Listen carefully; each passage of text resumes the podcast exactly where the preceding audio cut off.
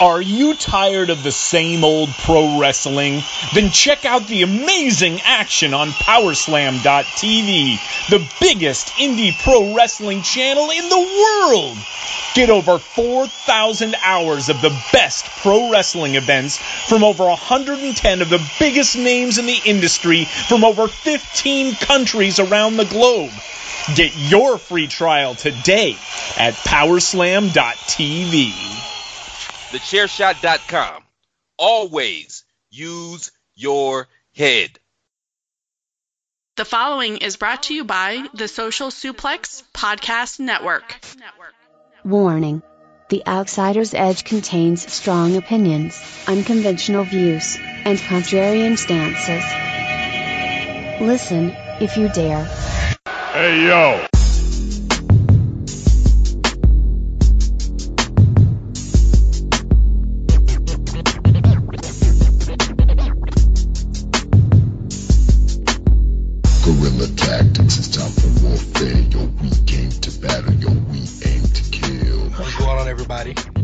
I know this doesn't sound like me, but this your boy Ranz, aka Ray Cash, and I'm with another edition of The Outsider's Edge.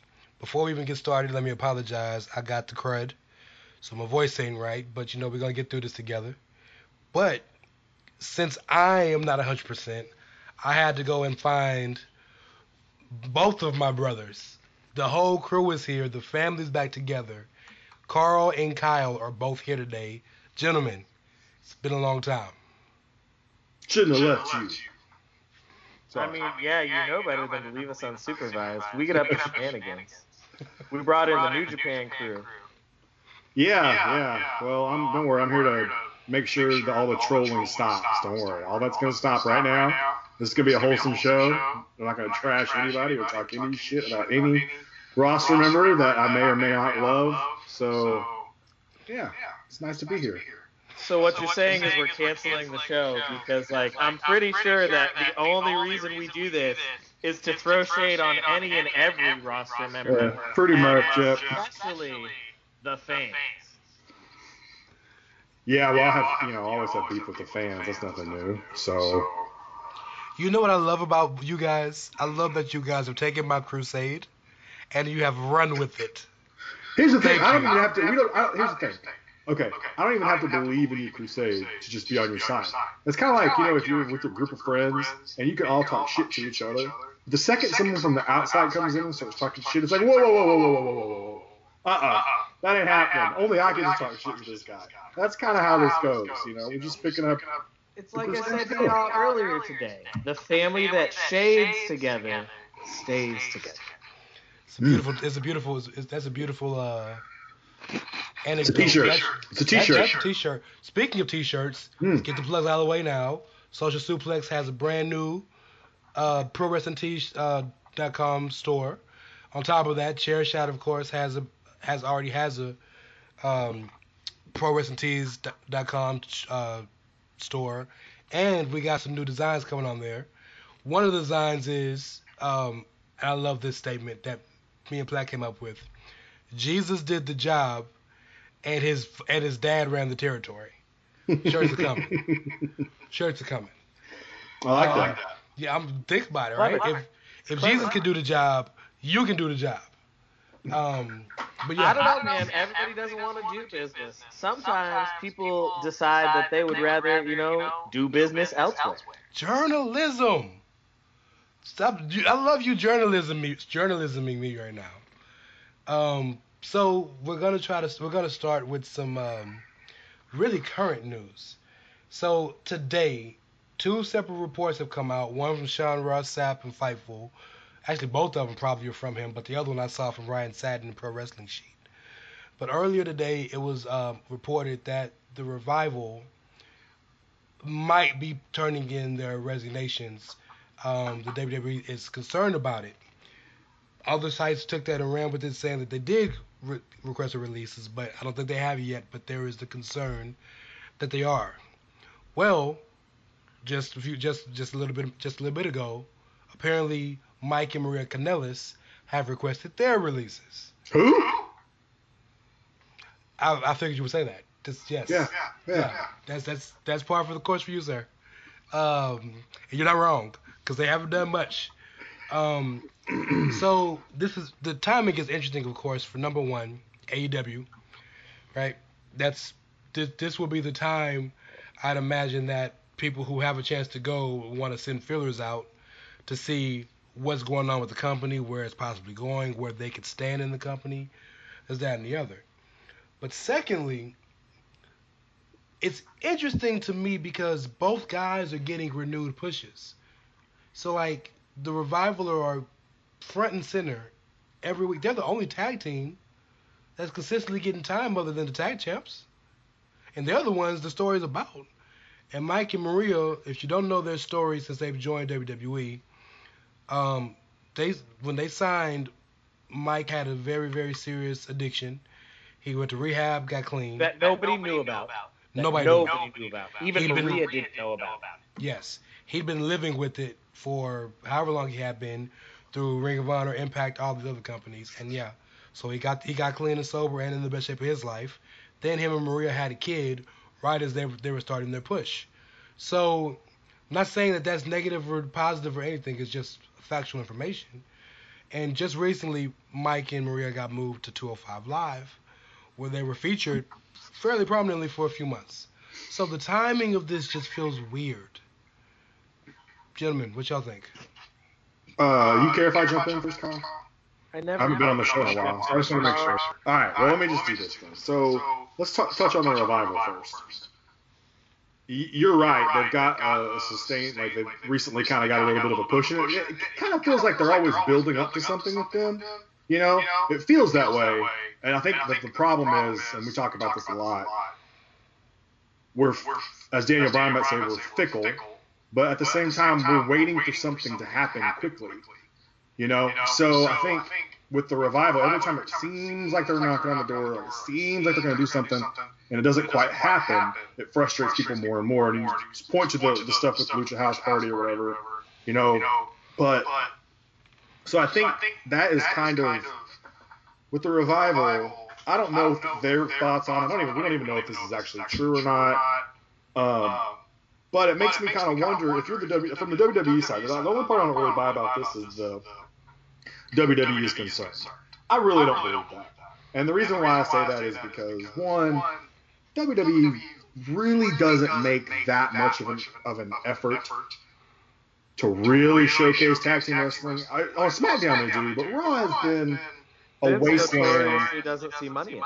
Yeah, it's a wasteland. He sees tag teams as an opportunity to build future singles guys. Right, and so the Revival, as great as they are, and don't get me wrong, they're a great tag team. But, and I hate to be the one to say this, but at the end of the day, you know, this is a business about drawing money, right? Are they draws? Are they going to bring in, are they putting all the belts in the seats? I really don't think so. I think it's just they're more of a niche group that people love because they're kind of the old school style, you know, and they're really great tag team, you know, the chemistry's perfect, of course, but I don't think WWE is actually concerned, because if they were actually concerned, you would think that they would have made it more of a concentrated effort to really showcase them, and they really, you know, it's just kind of been how it is on Raw, the tag team division, just a clusterfuck. So it's nothing new. I mean, I don't. You guys know I don't watch Raw that much, but I think are Rude and Gable still tag champs? I don't even know. Yes. So I mean, yeah, they are. The story is that every week the Revival lose to Rude and Gable by some nefarious means. One week they pinned the wrong guy who wasn't legal. The next week, Dawson's leg was on the ropes when the ref pinned three. But the same ref saw somebody else's leg on the ropes that night and pulled it off. So they're running with the conspiracy theory that the Revival are better, but they just can't beat Gable and Jordan. Gable and Rude, yeah. So this kind of has, you know what it has a feel of a little bit is the Neville situation. Right? The only difference is Neville is actually the champ. It's about to be, yeah. Yeah, because if you think about it, like the thing with Neville was he got tired of, supposedly, he got tired of losing to Enzo, right? He didn't want to lose Enzo. He wanted to beat people that he was better than. At least he didn't want to continue to go through with that. That's what you hear. You know what I mean? I think that's maybe what you're getting here a little bit. I think it's more of the only part of the Revival requesting a release that would make sense to me is What you were talking about before about WWE doesn't generally prioritize tag team wrestling, and Dash and Dawson are both very vocal on record about give tag team wrestling a chance, tag team wrestling can draw money, blah, blah, blah. It would absolutely make sense to me if they got tired of the thought of no matter how good we may or may not be, even if we get pushed, we'll never be more than like a sideshow. Right. I mean, I get that. I think I see them wanting the opportunity to prove that they're more than a sideshow, but at the same time, like, they make a fuck ton of money and they get featured on TV every week. How many teams can say that? Well, let's think about this for a second or so. Like, okay, the reason I think part of the reason why Vince and others don't see the money in tag team wrestling is because they know they can literally throw random people together and make tag teams, and people love it. The Bar, perfect example. And right now, what's that? New Age Outlaws. Right. I mean, just random. I mean, right now, we don't know, but Miz and Shane. I mean, Shane is people still love Shane, and the Miz. You know, he's the Miz. He's a draw. So like. They don't have to, outside of the New Day, which obviously push merch and money and that kind of thing, and the Usos, what are we really talking about on the main roster in terms of someone that you look at and say, oh, this team that has always been a team, and even the New Day wasn't always a team, but you get what I'm coming from here. Like, yeah, are they really going to move the needle? And I'm not, this is no disrespect to Revival, because if I had to pick a tag team, I think it's probably outside of the Usos. I think they're probably my favorite team to actually watch in a tag team match. But, I mean, I just don't... If you're WWE, I don't think you're concerned about this. So that part of it, and I'm not saying this is false. They might be totally concerned. But that part of it, of the report, I mean, I don't know if I'm buying it. I mean, I don't know if I buy any reports anymore because how many of them are fake? Yeah, sure. Or proven false or, like... The company intentionally misleading you. Right. Sure. Or misconstrued. Right. You know, the dirt sheets have become the new kayfabe. Definitely. I want to point out one thing, and you kind of went towards it, Carl. That talking about Neville, and I'm not going to talk about why he sat and won his release, but because there's numerous reasons why, but. The interesting thing to me is he had to sit for a year and a half. Yeah.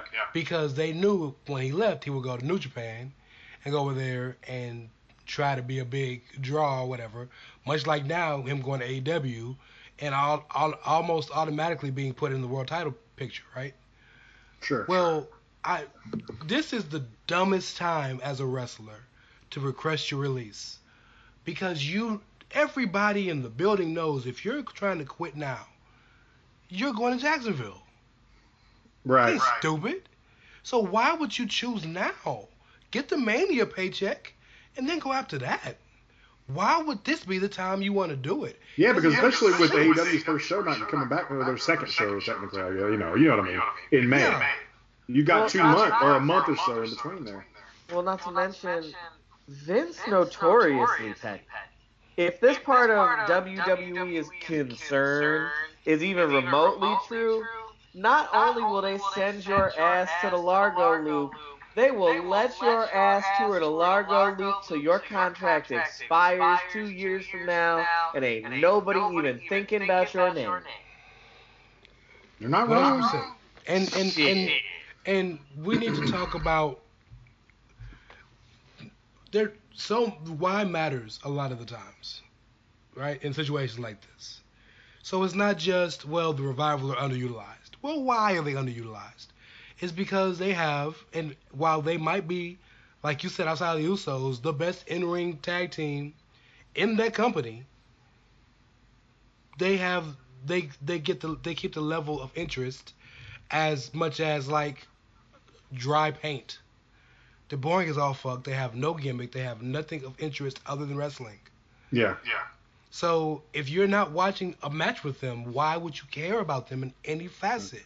And this harkens back to the same old bullshit. And we're gonna probably shit on fans like we always do. But if you think about it, the thing about the Revival is it's very much if this is a fan-pushed movement. It's very grassroots in a lot of ways. Like, the people that you always hear mad about it, you're not going to hear 8-year-old Jimmy in the crowd upset that the revival left. All he's worried about is that John Cena's going to show up tonight and fucking give someone the AA. He's not worried about the revival.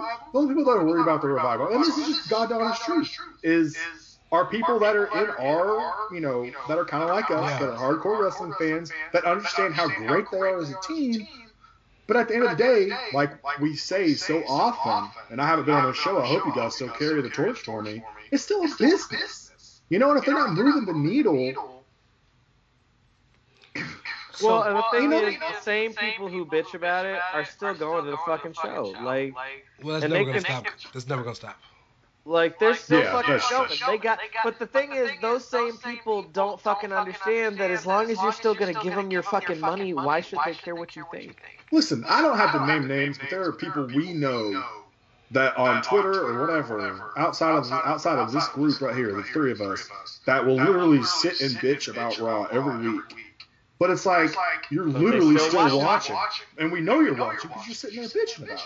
You know what I mean? Like, that's like, they will break down all 3 hours of the show. And hey, I do it. There's times where I don't even watch it, I'm bitching about wrestling. Okay?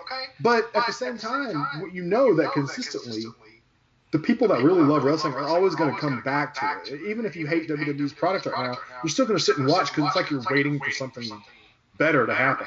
And the funny thing is, we haven't even touched on Mike and Maria, which I think speaks to how irrelevant they've been essentially since they've come. And that's not all their fault. We know Mike had his issues. A lot is their fault. Sure. But what I mean by that is, you know, the issues with Mike and stuff, that's kind of, you know. But they're requesting their release makes a lot more sense if you think about even taking all of his issues away. If you think about where he was in the companies he worked for prior to signing and where he is right now being on 205, even if it's a renewed push for him, like Rance pointed out, I could see where from a talent's point of view you might feel like I'm better than this. If I left, I could be used better than this. I'm out. Right. I have no ill will towards any of these guys. Maria and Mike especially. I mean, it is what it is. Mike has had his issues. He's come back from them, seemingly, at the moment. He looks fantastic. Good for him. If he feels like his can get a better paycheck somewhere else, jump to AEW. I mean, the man over there is a billionaire. So go see what you can do. I don't even think for Mike it's so much the paycheck as much as it's being used. Sure. Yeah, He's pretty much been doing enough. As the only person who, at that time anyway, had been watching Impact, like that was the height of the Broken Hearties and all that. I was watching for that. No, right. I was watching too. Bennett, the Miracle Mike Bennett, was awesome. A high-profile. Mm-hmm. Like when he and Maria first debuted with WWE, I was very excited because the Miracle Mike Bennett. I will stand for that. The co-main of their Bound for Glory that year was Mike Bennett and EC3. And EC3 just came off that long title run. And that's just Impact. When he was in Ring of Honor, he was a part of one of the top stables in the company, the Kingdom. So he's been utilized very well in other companies. So I'm with that. So I guess to put a bow on this whole situation, my question to you guys is, if these reports are true and either or both have requested their releases, do you think this is the beginning of an exodus, if you will? Here's why I'll play devil's advocate and pretend that it might be. And here's why I'll say it might be. When's the last time they did any spring cleaning? Sure. Been a minute. They used to do routine releases of people who weren't being utilized or who they hadn't used in a while or didn't have plans for or whatever. They haven't done that in a hot second. Well, the payroll. They keep adding brands. Yeah. Well, I mean, they're making more money, too. They are making more money. You're right. But I'm just saying, like, they used to let people go. And so you never really saw people asking for their release because if you weren't being used, your ass was probably out the fucking door pretty soon. Yeah. They hold on to people more often. And wrestling at the end of the day is an ego-driven industry, I could totally see some people's egos getting to them like, man, I'm better than this. I could be doing better than this. I'm out. But the rumored guys, if we're gonna include the Revival in the Canellises, the rumored guys besides them are Zack Ryder and Ty Dillinger and people. I'm sorry to cut you off. This isn't exactly Moses leading the Jews out of Egypt. If they all leave, okay? It's what are we talking about here? Thank you. What are we talking about here, though? And I'm not hating on. I mean, of course, I've never been a big Zack Ryder fan, but an exodus is like the least word I would use. Like the least effective word. As for me, it's more like a. This is gonna sound terrible, but taking out the trash. Like none of these guys are doing anything, But they may have success somewhere else. I'm not saying they won't. They'll all be successful because they've all shown that they have something about them that gets them over. But the question is, do we think more people will? I was going to say the Revival, for example, the thing that gets them over is something that will make them a shit ton of money on the indies. Because on the indies, all you need to be is a good wrestler. Sure. No, you're absolutely right. Which is why I worked at NXT. But I find the whole idea of people are sheep in mass. So 200 people will want to do one thing, and the second nobody will do it until one person says, "Fuck it, I'm gonna do it," and everybody else wants to do it. So there might be legitimately, I don't know, 30 people in that company who want to leave, but they're like, "Well, fuck it, I'm gonna just keep on going." And then they see the Revival leave, and then maybe that empowers them to say, well, I want to go too. And even if it is lower card guys, that's a story. Because how many people willingly want to leave WWE? It doesn't happen. Cody and Neville are the only guys. Yeah. And Neville didn't want to leave. Neville wasn't being treated right monetarily. Oh, yeah. I was going to say, I think Cody's really the only one that's ever just been like, nah, I get paid enough, I get used. I just don't like how I'm being used. I want to do something different. I don't want to be here anymore. Can I go? And maybe Ryback. Oh, yeah. Ryback. The difference is, like, I know people hate on Cody because Cody's not a five-star match waiting to happen. But, like unlike Ryback, Cody's talented and knows the business and knows how to work. So, Cody's still working and successful. Ryback is just a dude. Ryback has a podcast like we have. He's just a really big dude who gave a finisher to CM Punk once. And then got beat by Mark Henry at WrestleMania. Because he fell on him. But it's okay, because this was post-Hall Pain Mark, and... If there's anyone that I will stand for, it is the Hall of Pain, Mark Henry. I do think, though, the next 4 months are going to be super interesting because it's going to be some people who want to stick around for the Mania paycheck. As well they should, because they'd be a fool not to. But I'm really interested to see how this AEW roster rounds out because if AEW ends up being, I'd say 50% of WWE half of WWE cast-offs, they failed, because that's not gonna work. It needs to be Impact all over again. Exactly. Well, as an aside here, anybody that's going to go, and this is just the honest God truth, how back during the Monday Night Wars, you had a lot of people jumping shit back and forth, right? If anybody from WWE is going to AEW, we're not talking about the radicals here, okay? We're not bringing in, there's no Eddie Guerrero's coming to AEW. Or are we, Carl? Maybe Zack Ryder just needed that one push. Well, and he'll be the biggest guy in the business. Maybe, but I'm going to take my chances on this and say probably not. Okay. Honestly, the biggest jump here is Jericho. I think that's pretty, and he's almost 50. Right, but and if I can backdoor that, if they legitimately can get AJ, which I'm 97% sure it won't happen, but if they offer him 30 dates a year at $2 million, you'll be a fool not to think about it. Right. That would be a huge gift for them. I just don't see that happen. I don't either. But AJ wasn't a WWE guy. He's become a WWE guy, but AJ understands the importance of being enterprising outside of the machine. He's become one with the machine. He loves the machine. And goddamn it, pal, Vince loves him. Vince loves the fuck out of AJ Styles. Get off my television, Vince. Get off my fucking television. There's the first mention of that I'm sure will be numerous times tonight. Well, the next topic is falls with it. Well, yes. So, but final bow on it. But final bow on the situation. I think it's just really interesting, and I think the Revival and Micah Maria could lead to a lot more people choosing to want to leave than we think. But I will say on the other side of it, the Blackpool card with the UK, and how good that show came off, the opening of the UK Performance Center, the Phoenix Takeover Phoenix card, and the Royal Rumble card is like the best. Stay with us. We know what we're doing over here. Right, that they can do in response to AEW. Sure. But the problem with that is going to be if the results aren't the way the Stay With Us crowd, the way people want them to be, it'll be all for naught. The match might be great, but you know how it is, man.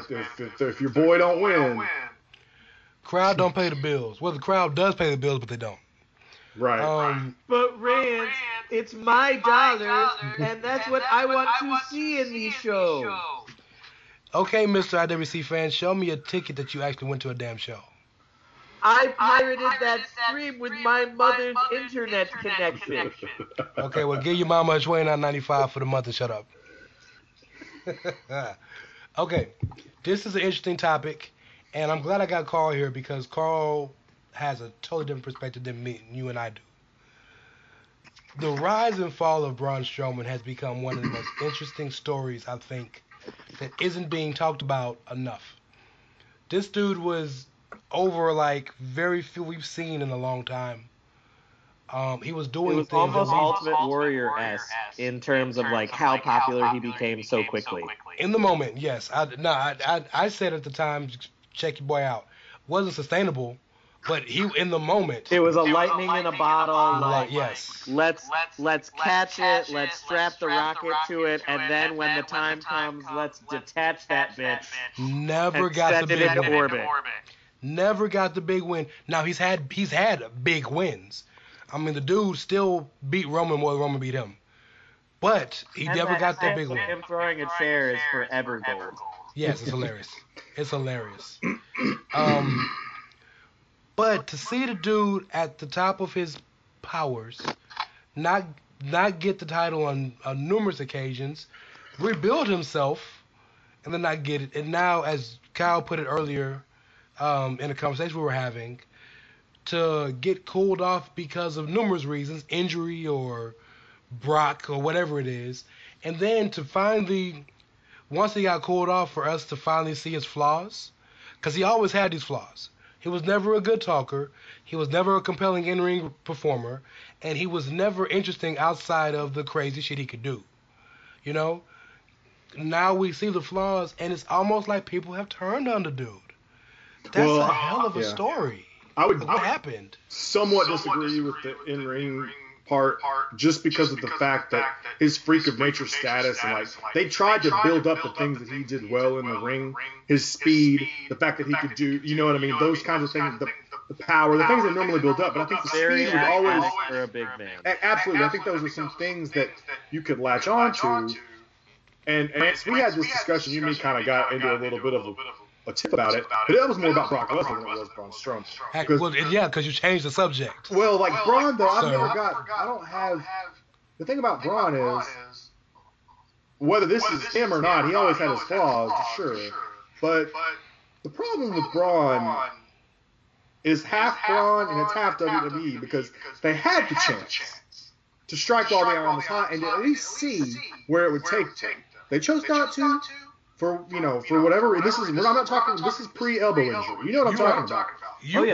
The first time he faced Brock one-on-one. Correct. Back at, I think it was No Mercy. No Mercy. Yeah, that's what it was. If they had made him champion then, even if he only held the belt for like a month or two. Right. In the ongoing saga of building towards that Reigns-Lesnar mess that they had at Mania that year, I think we'd be having a totally different conversation about Braun.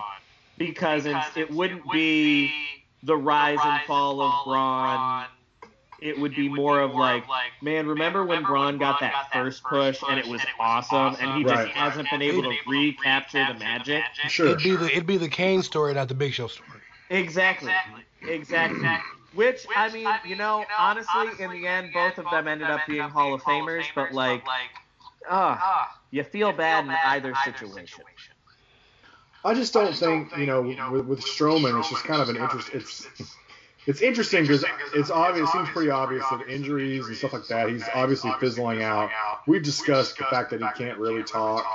And here's the thing, and I was talking about this with somebody else recently.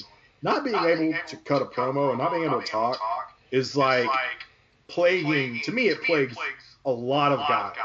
It really plagues a lot of people.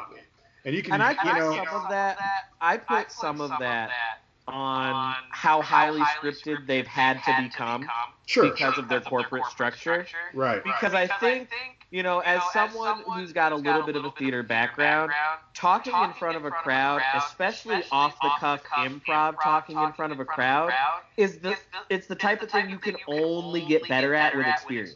Right. I'm a teacher, and I teach the same class 4 times in a school day. The fourth time I've done the same lesson, I am way better at it than I was the first time I did it.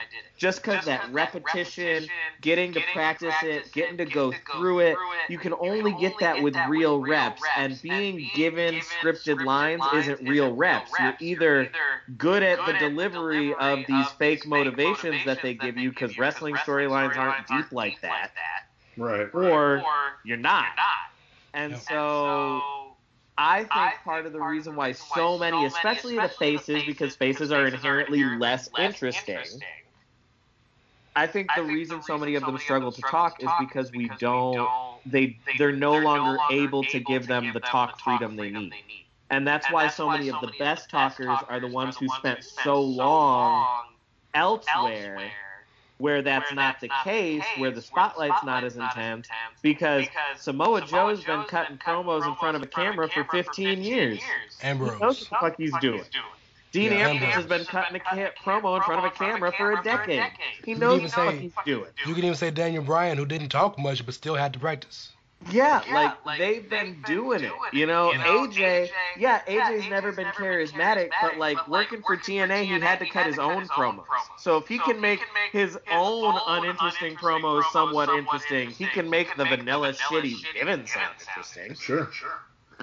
Well, I think it kind of, this is something I was just kind of thinking about while we were talking about this, is a lot of what you notice now, and you guys, I know y'all see this, is There's so many fans now that want to see everybody be at the top. It's like, we want everyone. Like, if we think they're deserving, give them the belt. And it used to be maybe 5-10 years ago that WWE would hot potato the shit out of titles. And what you're seeing right now is a push to where they're real careful about who they give the belts to. There's a reason Brock Lesnar's been holding that title forever. I don't care for Brock. This isn't anything new. But there's a reason that he held the title for as long as he did. There's a reason why AJ. There's a reason why I think Roman Reigns would have held the title for quite a while. Pete Dunne. Absolutely. These are great names. Yeah. And I don't think that there's anything inherently wrong with having longer title reigns. I think the problem that WWE's had is they haven't been able to find the balance of, okay, when is it time for us to cut this? Right. A lot of them, they've let, AJ's most recent reign is a great example of it, where they let him run with the belt for so long that it ended up coming at the expense of the opponents they were trying to build for him. Well, it's a babyface thing. Babyfaces with long title reigns is always bad. It really is. Like, it should be. If you're a heel, you should have the belt because someone needs to be chasing you. You should have it for a long time. That's why I think Daniel Bryan, if you put his current character, If he holds the belt for a year, I think it'll continue to stay interesting. Because one, he can have great matches like AJ can. But two, he's got this, you want to kick him in the teeth all the time. We're just waiting for him to lose that belt. Whereas with AJ, he can only cut the same, this is the half of AJ Styles promo over and over and over and over. That's why I want to feel, I mean, that's why I want to feel Miz to be WWE champion. Was right. It's like you could do the, all that shit with Maurice and like him having all that shit. Like you could perpetuate a cocky asshole with an entourage and a TV show as your champion for as long as you needed to. He proved that once before. He will find every chicken shit A-list way to walk out the building with that damn title. Yeah. I don't know, guys. I mean, you guys think that we're actually – do you think it's – you think Braun's toast? I mean, what I mean by that is not released or anything. Do you think it's over for him? Like, he's not going to – I think he's going to win the title still at some point. I just don't know. I do, too. I just think he's a good example of someone that everybody could see. You have lightning in a bottle. You should strike before it disappears. And by the time they're going to finally strike, the momentum will be gone, and we'll all think, like, oh, if they'd have made him the champion a year ago, this would have been huge. But now it's just, okay, he's champion. Bray Wyatt? Like, I mean, it feels really similar to that. You know, like, you had it, take it and go. You know what I mean? So let me look at it from, let me look at this from a different perspective. See, I am of the belief that if you're ever at a point where it's one thing if your career is derailed because of an injury, or if your career is derailed because you changed a gimmick, right? But if you're the same dude doing the same things and they love you at one point and then they fall off on you, that's like all this has shown me is that Braun should have never been champ in the first place. Now I'm saying that acknowledging that he should have got a run. I think he should have got a run with the title. But I don't think he should have ever been champ. Because not only were the flaws evident then, the flaws are evident now, but I just feel like everything always evens out. And let me give you an example of what I mean. I've explained to both of you guys ad nauseum about how I feel about Becky Lynch. Becky Lynch is probably the hottest wrestler in the WWE right now. But as for, I believe that while she's over, she's tremendously over, and while she's insanely deserving of her spot, the cheers and adoration aren't earned from a character standpoint. Right. And the way the things she's doing and the way she's acting are so drastically different than the Becky Lynch we've come to know. It doesn't feel authentic. It doesn't feel real. It feels like, to me, I'm sure her fans will say otherwise. That's fair. But and then the character she has where she's becoming ingratiating, where she always needs a combatant and she's always looking for someone to troll or to attack. It's a try-hard bullshit is what it is. Like, I mean, at a certain point, it's so hard to make her Steve Austin, and like she's not. Irish. She's Conor McGregor and Steve Austin had a baby. But all of that to say this, that you can see that, yes, there are times when she's still getting the same reactions, and there are times where the crowd's like, okay, we're just here. Yeah. But yeah. I told you, Kyle, that 6 months from now, the crowd's going to turn on her. And I feel that way only because when you look at some of the guys who have gotten sustained top-level cheers recently over the past 10 years, Cena, Punk, Bryan, to an extent Roman, Seth, Dean. Like, when you think of these guys who had sustained, consistent cheers from a or the fan base, the one thing they all have in common is, on screen, they earned those cheers. We watched them go through trial after trial after trial, and they didn't get the one big moment like that. Their big moment was stretched and stretched and stretched and stretched and stretched. Becky got it all overnight. I think people are going to argue that. I already know it, because what they're going to say is, well, Becky did nothing for 8 or 9 months. However, the difference between that is, and where I would take your side on this, is that they had to completely flip a switch with her. It wasn't Becky for the first 8 or 9 months that was sipping the tea that had the big moment. It was Becky turned heel. In order to get there, you know what I mean? And I think with people like Roman's a great example. He went through this for, God, he's been faced forever. Still going through it when he comes back. So, I mean, it's kind of one of those things, like, I get where you're coming from, and you're not alone in your thoughts that Becky is starting to get old. You may seem like it, sometimes it's just us, right? I know people that I know personally, on a personal level, that watch wrestling, don't get on Twitter and forums and all that stuff, that will tell you the same thing, that it's like, all right, we get it, Becky. Like, you can out-Twitter everybody. Like, and she's great. Please don't parse my words and not think that I don't like her. Becky's amazing. Absolutely. And but I think here's the one thing you got to remember about Becky. It's not like she's out here crushing people who are like A-pluses at Twitter. You know what I mean? No. I mean, Ronda Rousey is the worst. Might be the worst Twitter user of all time. Well, and the mic after Oscar couldn't pick up on like, well, and the mic work thing. I mean, if you saw Ronda Rousey's segment with Sasha on Monday, if you put Ronda in the ring right now with anybody who's got good charisma and knows how to work the microphone, they're gonna outclass the shit out of her. Sure, because Sasha made her look a fucking chump. So that'll change in 2 weeks. That'll make her look like a little shit. This bitch she is. It'll be over. Don't worry. I don't disagree there. Like not at all. But France, one thing I will go back to that you were saying about injury. To be fair to Braun, like that elbow seems to be a recurring problem. He is still apparently not fully cleared because of that elbow that he had operated on for the second time. So it's not even like this is multiple injuries to different body parts. He has a nagging, recurring major injury to one of his arms that is probably even worse than what they're letting on. See, what they're letting on isn't good. That's what I think the problem is with this is it is a recurring injury. I think they should have. I don't know if this is him or WWE, so I'm not. Don't take this out of context, whatever. But either him or the WWE should have made the decision to say, okay, you're going on the shelf. Like I'm not talking 2 months, you come back, whatever. You're going on the shelf, like Sami Zayn is on the shelf, like Kevin Owens. To me, that falls on the company, and here's why I say to me that falls on the company. These are athletes. Is an athlete ever going to pull themselves out of it? No, they can't get out of their own way.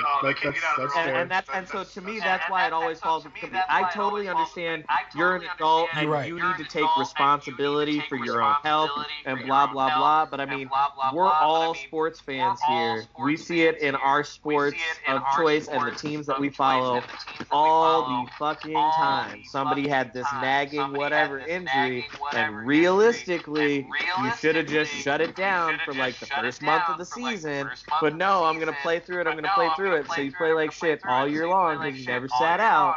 But if you'd have just sat that 1 month, you could come back playing like an all-star again. To be fair, the first time they sat him out and he really was gone. This time, this happened right after Roman had to leave with leukemia. Like, that's the worst luck. Oh, they had bad luck. And the only other guy... Right, and the only other two... Only other guy you had at that level at the moment was Braun. It was Braun, Brock, and Seth. And Seth was in a thing with the IC title, which is why you end up having to turn Ambrose to get another. Like, so that's thrown. So we still, I don't think, have come to grips with the ramifications of Roman's injury or his sickness. Sure. And how much that's changed. Everything about that. I think that kind of harken, and I don't know how much you'll like this, but I think it does kind of harken back to the fact that no matter how much we love some of these wrestlers on the roster, there just aren't enough guys on the roster with star power. And whether that means that WWE needs to do a better job or that these guys also need to do a better job says a lot, because the company should not live a guy on an injury or a sickness. It just shouldn't. You should have guys waiting in the wings a little bit, you know? But to put it back full circle, the question is, are we giving them opportunities? Because Kyle has pointed it out ad nauseum in his entire conversation. We were all crazy about Braun. Yeah. He was light in the bottle. And nothing's changed about him. But we're cool on him now. Like, why can't we stay sustained with somebody forever? Yeah. You know? Well, I think some of that goes back to... I think some of that goes back to... We're all millennials here. What era did we grow up watching? The Attitude Era. If you had a title for more than a week in the Attitude Era, some shit was going down. They must be building towards something. This motherfucker's had a title for 16 whole days. Like... In the Attitude Era, it wasn't uncommon to see the same title change hands three times on the same show. So I think if you bring a hardcore 24/7 title to a 3-hour Monday Night Raw, that motherfucker's going to 10 champions in one episode. Shout out to Ricky and the hardcore title. 10 champions in one episode, and 3 of them are Crash Holland. I think this is a perfect segue because we're talking about building stars and new stars, and the next topic is literally about someone that everybody's been clamoring for. Well, you take over because this is the one thing that I know you were excited to talk about. Yeah, so let's just jump right in. We know that Braun had his title shot taken away. They had a match later in the evening to decide who was going to face Brock at the Rumble. It turned out to be... I'm not going to lie, I'm an old man. I fell asleep. How was that match? Right, I haven't seen it, so I couldn't tell. It was a decent, nice little fun match. It was your standard... I tweeted before once they said that Finn had to wrestle Jinder to keep his spot. I tweeted before Finn is going to beat Jinder and he's going to pin Cena, and that's exactly what happened. I haven't watched the show, but it's just it's so easy to see because Cena is the guy right now that is kind of putting people over. He's really kind of like passing torches. That seems to be what he's doing right now. He needs to pass his ass to a fucking barber. I won't argue with that. He needs to pass the Clippers. He's turning into Ernest. You know what I mean? No, dude, I don't care that he's got his hair grown out, but he's got this gross comb-over part thing going to try to hide that massive bald spot that he's got in the back of his head, and it's really fucking gross. And as, like, I'm not even one of those gay people who's like, oh, I gotta get manicures and shit, but like, man, you gotta get your hair game on point a little bit. Well, here's the deal. He is one deadpan in the camera and saying, burn, burn, burn, burn, from becoming earnest. I swear to God. Okay? And if you don't, if you haven't seen any of those movies, fine, but I shout out to those who know. But anyway. Earnest, scared, stupid, baby. Yeah, so let's jump to Finn Balor because this is a guy. And I'm the crotch in the camera. Listen, I'm the first to tell you right now, I couldn't give a d-diddle shit about Finn Balor. I love him as a human being. I don't care about him at all in wrestling. Okay, and I'm gonna get shit on for that. I've been getting shit on for that. Nah, man, no, you won't. Not from me, you won't. Well, fair enough. For Prince Devitt, like, right? Flex with Prince Devitt. Finn kind of bores. Well, let's just be honest though. We seem to be in the minority on this. Finn is. No. We are not. Most fans feel like you feel, but they have convinced themselves that, well, I like Prince Devitt, so that means I gotta like Finn Balor. Right. Well, so that's what it is. Well, you guys have made the distinction that, well, he's not doing Prince Devitt things. He's doing Finn Balor, who's essentially a GQ model with a smile. That's interesting. And this is my problem. First of all, I don't have an issue with Brock and Finn because I think it'll be a much better match than Brock and Braun. I know it will be. Brock does too. Brock likes working with the little guys. Exactly. The match will be great. Brock will sell his ass off for Finn's shitty offense, and Brock will suplex. He'll basically break Finn over his knee like Bo Jackson. Okay, that's how that match is going to go. It'll be fine. It'll be 15 minutes, I'm sure. 10, 15 minutes, whatever. It'll be good. So that's not my thing. My problem with all this is just the fact that I don't understand. I don't know, guys. I'm just being Finn Balor. It just doesn't work for me because it feels so telegraphed as it is. I understand everything about it is pandering, and I don't know how to put my finger on why, but everything about Finn Balor's character is pandering. Right. Something. Right. and I'm not quite sure what it is, but something about it is just like this really gross thing. It's hard to explain, right? And that's kind of where I'm at with Finn. I just, for one, I've never, like, I'm not one to harp on, like, how good of a wrestler you are necessarily, because I've liked tons of wrestlers that were not good. That's not really a thing. But I think the problem with, I don't feel like, I hate the fact, and I understand they bring it out for special occasions, but I hate the fact that he's just Finn Balor's smiley, happy, and then all of a sudden, he put some face paint on, and now all of a sudden he's going to whoop up on Brock Lesnar or something. Like, give me a fucking break. Like, at the end of the day, he's still Finn Balor. This is like, The Undertaker is the only guy that I will allow to still get away with the supernatural bullshit. You know what I mean? Here's the issue. I think I can put it in words. Finn Balor, the regular character, the extraordinary man with the extraordinary, whatever shit they call him, is okay with being aimless. But he has this split personality that he taps into when he needs to that is extremely dangerous. The problem is they have never shown the dichotomy of him and the demon. It's always been two separate entities. Right. So it does, if you played it, and I'm fantasy booking now, sorry, but if you played it as he's so aimless because he has to stay that way or else the demon will take him over, then it made sense. But it just looks like he doesn't care half the time. SummerSlam. Oh yeah, shit. SummerSlam feels like forever. It was about forever ago. It was like, what, 6 months? I mean, especially when you have like 10 shows in those 6 months. 10, well, you had 10 shows in like 2 months, like, but yes. Shit. Yeah. And it was a surprise then. It wasn't advertised. Oh, that's a surprise. Here's the thing. I can't even remember who was wrestling that night. Baron Corbin, because he's been wrestling Baron Corbin all year, nonstop.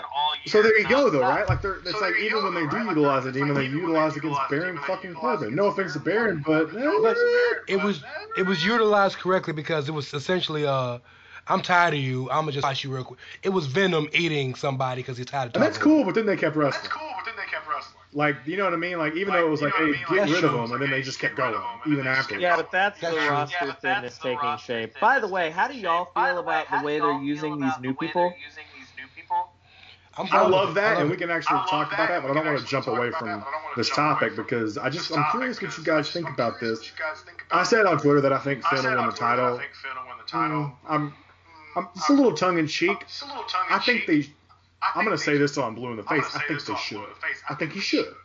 Now, the problem is it's hard for me to wrap my brain around it because the difference between someone like AJ and someone like Daniel wrestling a Brock Lesnar, in Daniel's case, he got the upper hand by kicking Braun in the balls. Okay? Otherwise, he was going to get his ass kicked. With AJ, it's a little bit different. He used a different style to get around Brock. But the thing about Finn is he doesn't have any, like, outside of these little kicks and all these little, that's basically it. That's basically his offense for the most part, is strikes and kicks. Brock Lesnar's a UFC fighter, guys. He can take a few kicks. What he can't do is take a kick to the balls. And all of a sudden you're going to tell me now the demon has come out. Well, his offense doesn't change. It's just Finn Balor and face paint still doing kicks. So it's hard for me to buy into a Finn Balor win, even if he were to win the title. Have you ever watched Split? Yes. Remember when Kevin turned into the Beast? Yes. That's Finn and the Demon. Like, Finn's regular dude, when he becomes the Beast, he gets a little bit taller, gets a little bit stronger, and can climb walls. And it's genuinely the supernatural effect, of. And somebody said on Twitter that reasons why Finn can be Braun, it's scripted. That's the only reason. It's true. You can script anything you want. Doesn't mean it'll make sense. But I think there is a. This is just me. I find the small stuff and things. There's a story to be told that Brock has his best matches and gets challenged more than ever by these small guys. Sure. Yeah. Sure. And he's gonna slip up one of these days because every single match he's had with small guys in recent times. It's happened. They've gotten the best of him towards the end of the match It's because he underestimated them before the match started.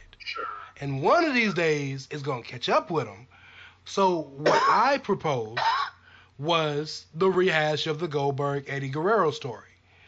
That since Braun can't wrestle, and Vince screwed Braun out of the title match because Braun couldn't keep his temper in check, Finn, the underutilized but over-deserving star who hadn't got a chance to be in that spot in a while, gets to fight Brock at his peak powers. Braun and Brock still got beef. That's not done. They're going to remind us it's not done. Come match, Finn's going to do everything he can and going to get beat but be resilient like Finn always does. This and that. Braun going to come out of the crowd. Once the referee gets knocked down, he's going to power slam Brock 3 times or whatever it is. Coup de grace. Bing, bang, boom. It's just like it's No Way Out 2003. Well, I'll say that. It's not the only way I'm buying it.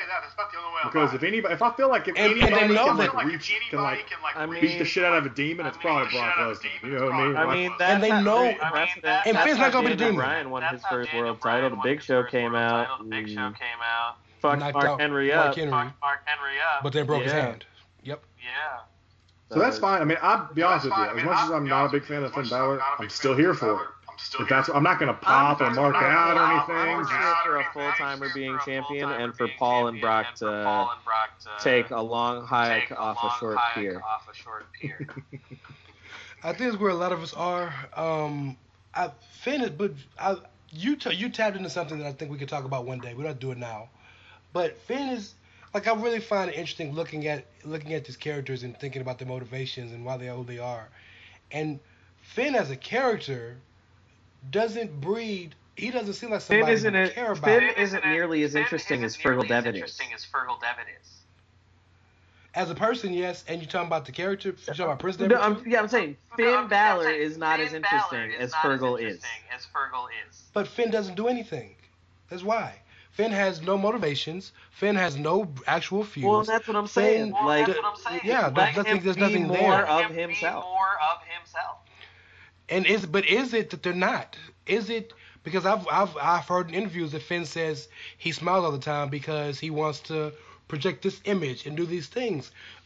Are what we getting what Finn wants us to project or what Vince is telling him to do? I'd venture to believe that it's more on the Finn side than the Vince side. Like he said, Finn pinned Seth Rollins and Roman Reigns clean his first 3 weeks of his career in the main roster. Yep. Finn's done it all there is to do in the main roster. He got the immediate rocket. You don't get a push any quicker or better than that. After he was number 1 pick in the draft. Sometimes I like to think to myself, what could have been if he had not gotten hurt? Well, that's why I want to see and again, fantasy booking, I'm sorry, being a fan here.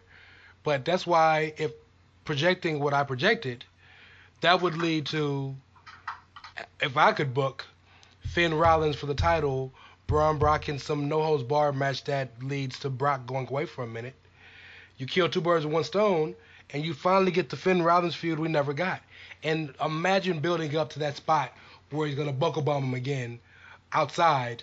And like the call, it's just. I think it's it would really behoove them to kind of go that path and get it all. As a token person who's not super high on either guy, they would really have to sell me on that. I'm the only person they would have to sell on that because everybody else is super high on both of them. But like, man, I have so much more respect for Seth than I ever did before. I still don't give a fuck what Seth Rollins is doing. I don't care at all. I think a lot more people are starting to feel like you, but it also goes to show that we're in the generation of microwave. Yeah, man, you know I never cared about Seth. You didn't, but Seth was the IWC darling for years, and while Seth is still over, there's more than ever it's been Seth is cool and all, but Seth really is he really that great? Does he have wrestling psychology? Seth's great. He's got psychology. I just don't care about Seth. But I'm saying more people are starting to feel like you, whereas everybody was on the Seth except for you was on the Seth Rollins train from jump, and I find that interesting. Much like Braun, much like Becky, much like a lot of these guys who have gotten to that spot. And once they get to the apex. You know what interests me? On that same token, all anybody wanted to fucking talk about is turn Dean heel, turn Dean heel, turn Dean heel. Oh, can I spit some fire? Now don't nobody give no fucks about him. Please do spit your fire. Please do spit your fire. Let's put some fire on that. It bothers me, personally, that we as a fan base are so caught up in our own bullshit that we can't allow a very intricate, passionate, and deeply rooted storyline to play itself out because we didn't get what we wanted in the first 2 weeks. The unraveling of Dean Ambrose as a person, as a character, was highly and extremely interesting, but because we had built ourselves up for years that when she finally got to Dean Ambrose a heel, he was going to be John Moxley and do the Ledger Joker thing, and he was going to run roughshod over the company, and instead he's basically acting like a petulant, hurt child the other way. But now that has caused so much disinterest in Dean Ambrose to where he's aimless. We don't know what he's going to do right now. He's being actively de-pushed as we speak in front of us. Like, actively de-pushed. And that bothers me, man, because that story was great to me. And I appreciated the fact that they decided to do something different. Because, tell me this, if they would have pushed Ambrose as Moxley, like he was back in the Indies, like everybody wanted him to be, would he be booed? I don't know. I honestly don't know. I don't know what the fans are going to do anymore because the fans never do what you think they're going to do. I don't have a major opinion on Dean. I don't think he's getting de-pushed. I really don't believe that. I don't think.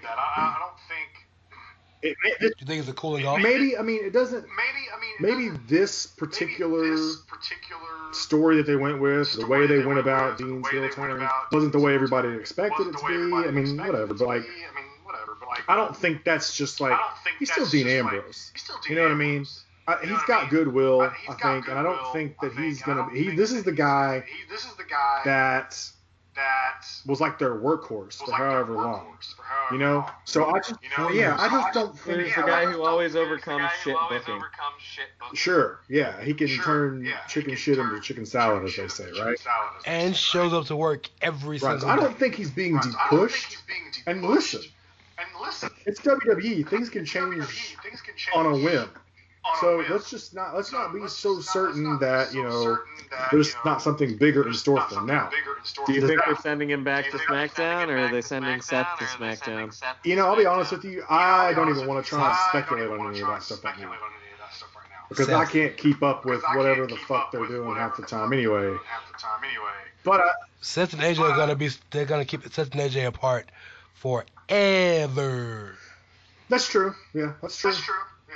But in fairness, they can still ship Dean to SmackDown and just send AJ to Raw. I mean, AJ does. Vince loves AJ. And AJ Vince loves Raw. Meanwhile, the two people that they need to keep apart for a considerable amount of time, they never stay apart. Sami Zayn and Kevin Owens. Of course. Them two motherfuckers just need to, like, not be on the same show for a good solid year or two. Send Sami Zayn to UK for like 6 months. Man, don't even have to send him nowhere. Let him call his good friend El Generico for a couple of months. Okay. He's down at an orphanage, buddy. Yeah, just let him come back from his South American orphanage.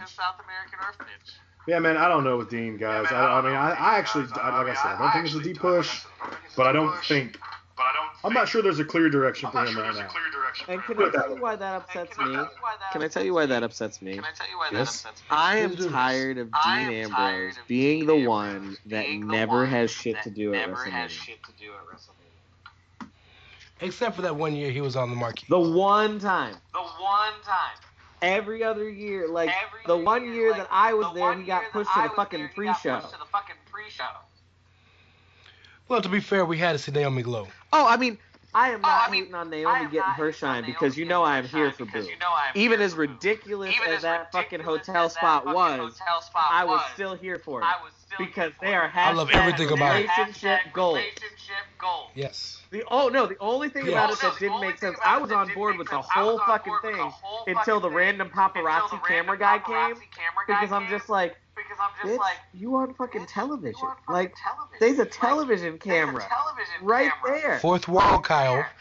No, that's exactly what I mean. They've been acting like cameras on the camera for years. That's not a thing. There's disbelief. Suspend your reality. Suspend your disbelief and all that stuff, Kyle. Because you know what we did back in the Attitude Era? We had GTV for this kind of shit. We had questionable GTV video footage that would have teased some kind of inappropriateness for weeks. Only for Jimmy to finally find the undoctored footage that shows his part at the end where he told Mandy that this could never happen. Well, we just had that a couple months ago, remember, with Aiden and Lana. Yeah, but look at what happened to my boy Aiden. Bring Aiden back to SmackDown. I need his dulcet tones in my life. Before we move to SmackDown real quick, because there's a couple of things we want to talk about on SmackDown. We kind of moved off of this for a second to finish the Finn conversation. But the NXT call-ups backstage, first and foremost, before we even get to them, Lars supposedly having anxiety attacks. That's crazy. Yeah, it's unfortunate. I know Lars has been getting some shit for some things he said in the past or whatever, but it's unfortunate still. Sure. It looked like there was something planned for him. Pretty big. I was gonna say if the rumor of what they had thought about planning for him is true at all, I can totally understand having an anxiety attack. I'm gonna talk about getting thrown to the wolves off the bat. Like, it's a pretty big wolf to get thrown to. But here's the question. I don't think he'll be punished for that because while they're petty, they're not savage people like that. And they're a corporate business. No corporation wants to be seen as being insensitive to mental health issues. Yes, exactly. But do you think? But very clearly, it could affect his career because they might not feel like he's ready for stuff like that anymore if he. Or every time it's time to give him a big moment, it's like, oh, well, we really want to give him the Intercontinental title, but, like, if we give him the Intercontinental title, is he going to be able to handle that, or is he going to, like, have a panic attack in the ring? I'm gonna call it right now. I think Lars Sullivan's going to get his release in the next month. I think he's done. I think they at least let him debut, and then they never do anything with him, and then he goes away. You say let him debut. He ain't showed back up since. He might not ever want to wrestle. Of course, they did stop the video packages. That's more telling to me than anything. You didn't see a single Lars Sullivan video package, and you saw all five of them other motherfuckers, even right down to EC3, who just has all the makings of washing out a second time.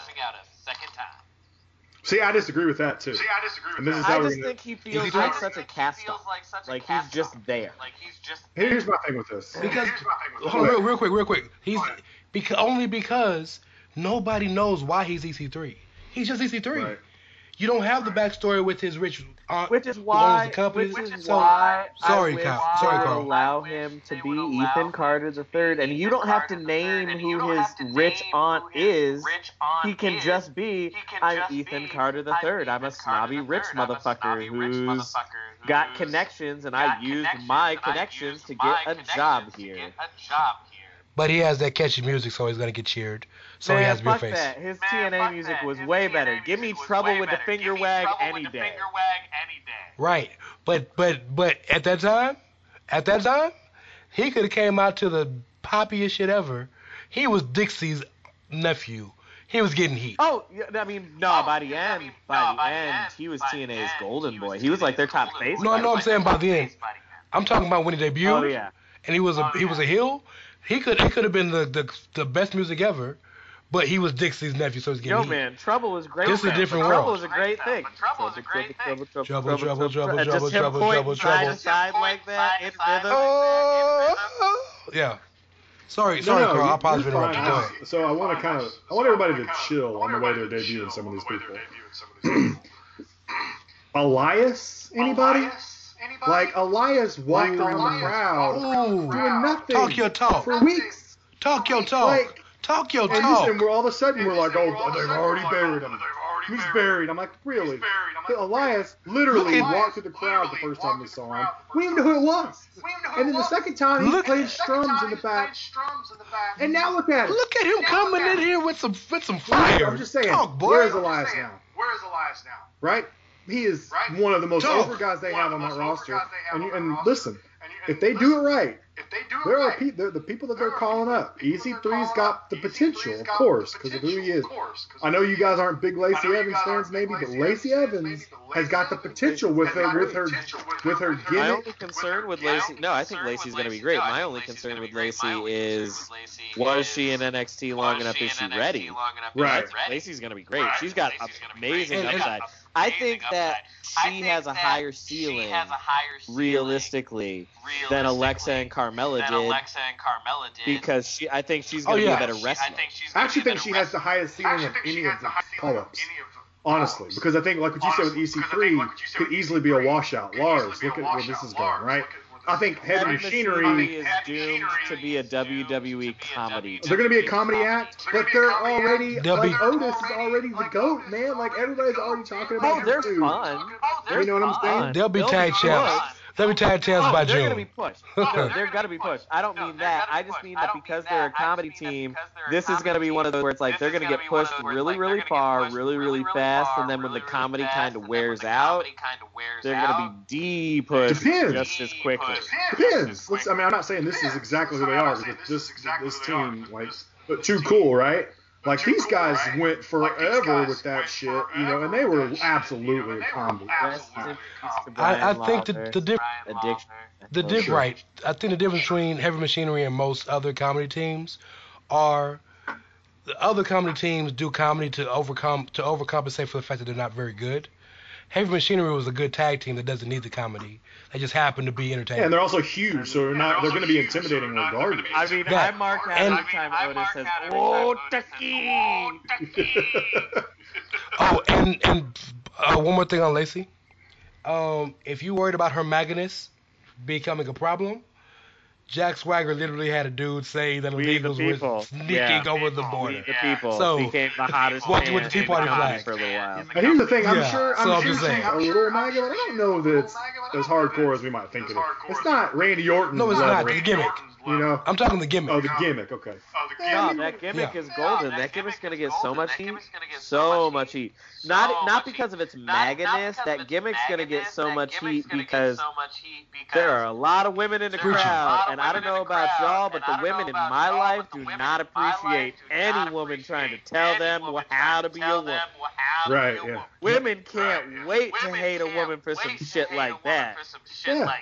Yeah. I think who are the other call? I know I'm missing Nikki Cross. Nikki Cross. Right. He'll be fine. Though. Yeah. Oh. Stick with Sanity. She'll be fine. EC3, Lars, Nikki, Lacey, Heavy Machinery. Yeah, that's it, right? Yeah. So outside of maybe Nikki has the potential, I actually think, and this you guys may not agree with this, I think they need to keep Nikki away from Sanity. I really do, and the reason why I say that is because they've done nothing with Sanity. I think it would be better for Nikki's singles career, but I think Nikki as an obvious part of the group just makes more sense. Well, I'll put it this way: Sanity needs Nikki more than he needs them. I'll put it even further.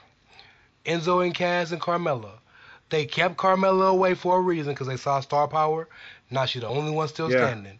Not saying that Killian Alexander and Eric aren't talented because they're great. Killian being wasted in Sanity. Well, you can blame Sawyer Fulton for that. Yeah, because he went and got hurt. Yep. Because Killian's got so much upside. I just think that the way they're doing these. Okay, so this is the way debuts typically go. Outside of someone like Chris Jericho, who is like the exception to every fucking rule, and Elias, who it worked beautifully with. You have two options. It seems like in WWE and debuts. Three. You can come in and be a jobber. You can come in and beat everybody, like you always do. for months and months and months, at least nothing. Shout out to Brodus Clay. You can, or you can do what they're doing right now, which is this slow, like we're slowly introducing them. It's just little bitty things. Thanks, Rez. I'm watching the video. Like, so this is what they were either or they were just going to send fucking Lacey Evans out there, Easy Three out there, have them squash local talent for 3 months, and we'd hate that too. So I prefer this because it's a slow introduction. But as we've said, and it's been a theme across the show, nobody wants to wait. They don't want to wait. They see you, oh, he debuted and he didn't say anything. Oh, like all of a sudden, it's their career's over. It's stupid. I appreciate that for the first time in years, WWE said, fuck it, we're going to do some shit different. Yeah. Oh, this is new. They told you they were going to. This is new. Yeah, this is new. But we're the authority. We're the authority. So, so there you go. I mean, I think the call-ups, I think they're handling them fine. I mean, there's plenty of other stories that to whet the appetite while you wait for them to integrate themselves into the roster right now. Look at this Royal Rumble card, man. Yes. Are we really concerned about Otis? Royal Rumble card. You know, like, does he have to be over right now? Does he have to be like a thing? What are the officially announced matches other than Finn, Brock, AJ, Daniel, and the two Rumbles? Here's the card. Men's Rumble, Women's Rumble, Brock versus Finn, AJ versus Bryan, Ronda versus Sasha, Asuka versus Becky, the Fatal 4-Way for the Cruiserweight title. If you don't know who that is, that's Murphy, Hideo, Kalisto, Lucha Booty, and Tozawa. And then we got Rusev Day and Shinsuke. Okay. With a potential for still a Mandy-Naomi match in there, possibly. Yes, and of course, you can't forget the GOAT match, the match that we're about to talk about right now, Miz and Shane versus The Bar. Fuck you, Shane McMahon. Fuck you, fuck you, fuck you. How dare you? You are ruining The Miz, and I am not here for it. Now y'all can have the rest of the segment. I don't think they got through. Can you say that one more time? Fuck you, Shane. Fuck you, Shane. And take your dad off my goddamn television. I told you we were gonna hear that multiple times. We're gonna get it one more time before the day's over, I'm sure. So let me say this. I am one of the people who was, and after this we're gonna gush over Andrade and Rey. So that's coming. We don't have to spend much time on this, but I just find it funny because Kyle hates it so much. I was against the pairing because ultimately it has to lead to them splitting some kind of way, and Miz and Shane aren't interesting to me in terms of the pairing of them as in a match situation. But they have really tried so hard to come off as an endearing friendship, and I'm sure they're really close in real life.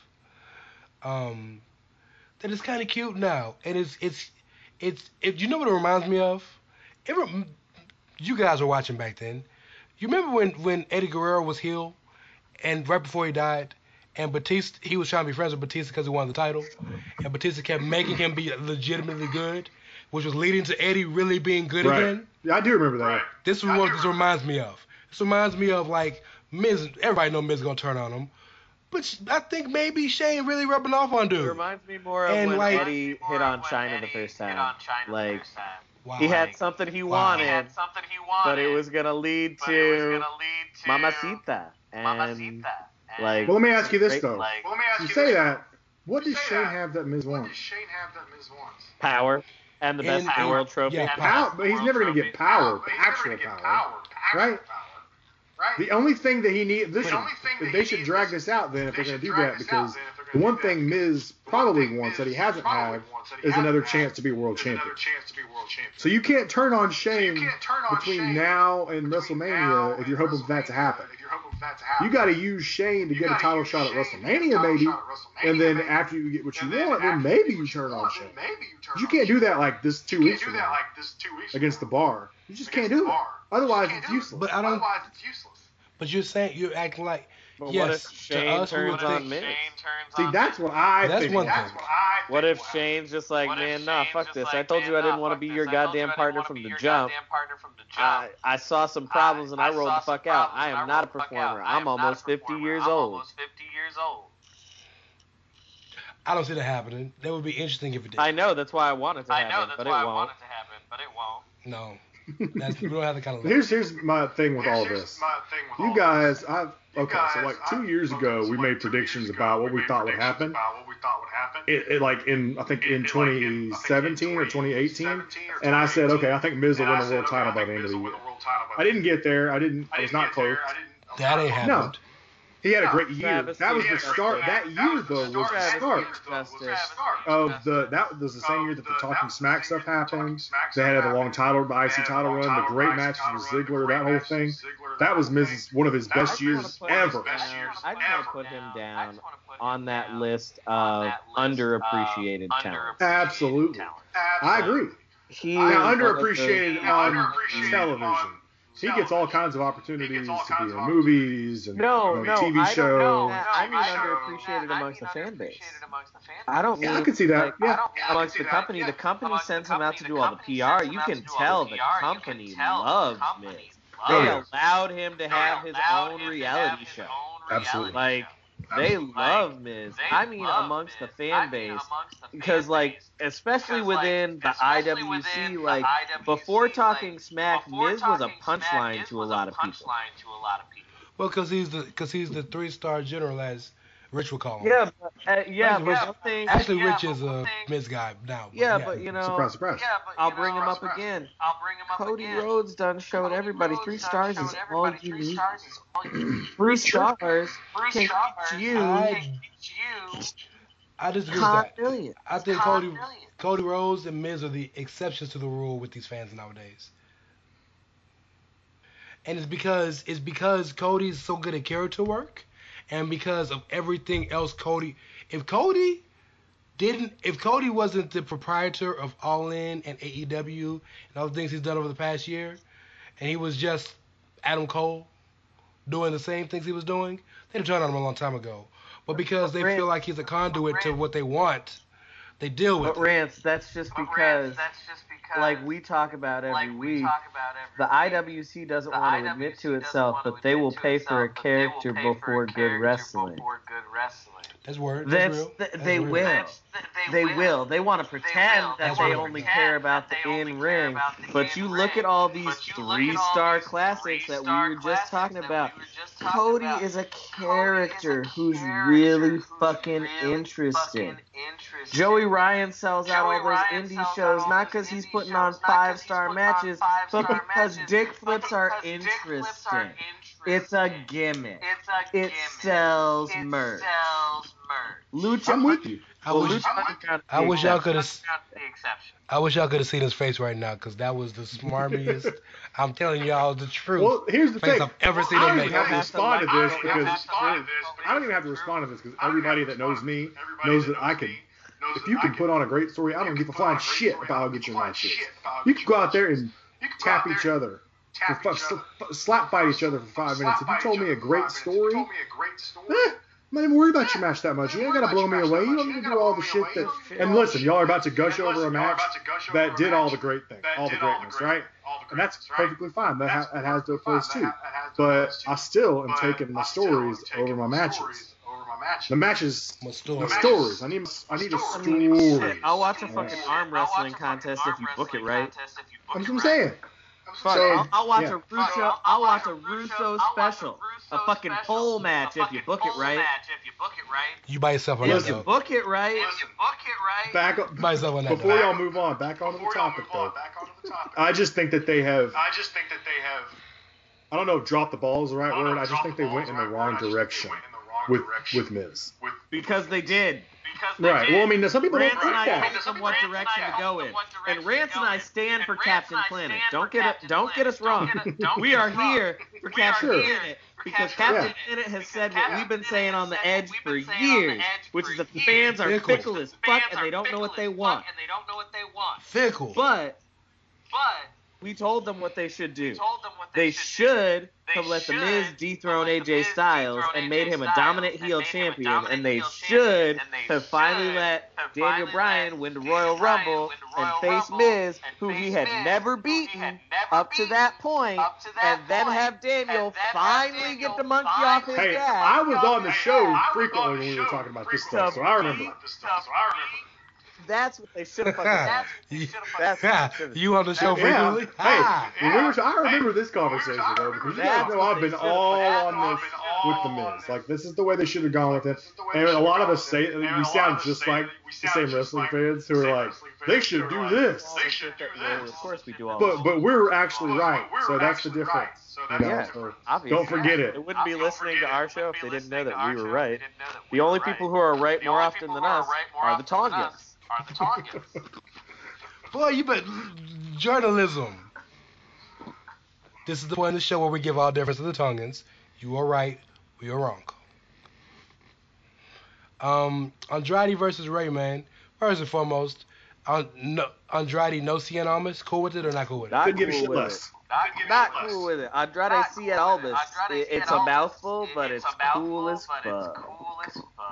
What'd you say? I said I don't give a shit. Because I don't give a shit. Like, it's just a name. Let me tell you why normally I don't care, but why this one just irks me very slightly. This one irks me very slightly because they made it a point to point out the fact that his nickname was part of his name. It was never just Andrade Almas. It was always Andrade Cien Almas, which let us know that they wanted us to pronunciate every syllable of the name. Because Cien isn't his middle name. No, it's always in quotes. Yeah. It's just his nickname, right? But it's always been a point to focus on that. So taking it away kind of kills the whole point of the reason he was named. Changing Adrian Neville's name to Neville is cool because people get called by their last name a lot. Rusev and Cesaro, cool. Elias is more interesting to me when I look at it than Elias Sampson, because Elias sounds like the guy I would go watch at a bar and stuff like that. Big E, for what he does, you can see a guy lotioning himself up with syrup as Big E, not Big E Langston. Like, all the other ones seem to have made sense. But this one doesn't make sense because of how much you pushed the last name and the nickname. It also low-key de-emphasizes his Latino-ness. It really does. Like, Andrade is still a Hispanic name for sure, but like, you took all of that other shit out. This is why I don't think it's that big of a deal. First of all, I get your point. You make really great points, and I don't think you're reading into it too much. I think those are great. Whatever. The reason why I don't really doesn't bother me that much is because I think it Andrade. I'm gonna call him Andrade. Okay, you guys call him whatever you want. I'm just gonna call him Andrade. Well, he's Andrade. So I think that Andrade is just gonna be just fine. And for the simple fact that one, he's still got Zelina Vega by his side, and two, what you guys are about to talk about right now, this motherfucker puts on nothing but fire matches. And in a company right now, in a world, in a wrestling fandom where you see so much focus and people just want to see amazing matches, you could call him shit stain on toilet paper, and as long as he can go out there and put on these fucking matches, ain't nobody care what his name is. You know what I'm saying? But what's so impressive is he can do it with literally anyone. Yes. Literally anyone. Doesn't matter who you put him in the ring with. He's one of those guys who finds a way to raise his competition. And I think the important thing that none of us have noted yet is that them changing his name almost guarantees you that Vince sees something in him, because that means that Vince is touching him.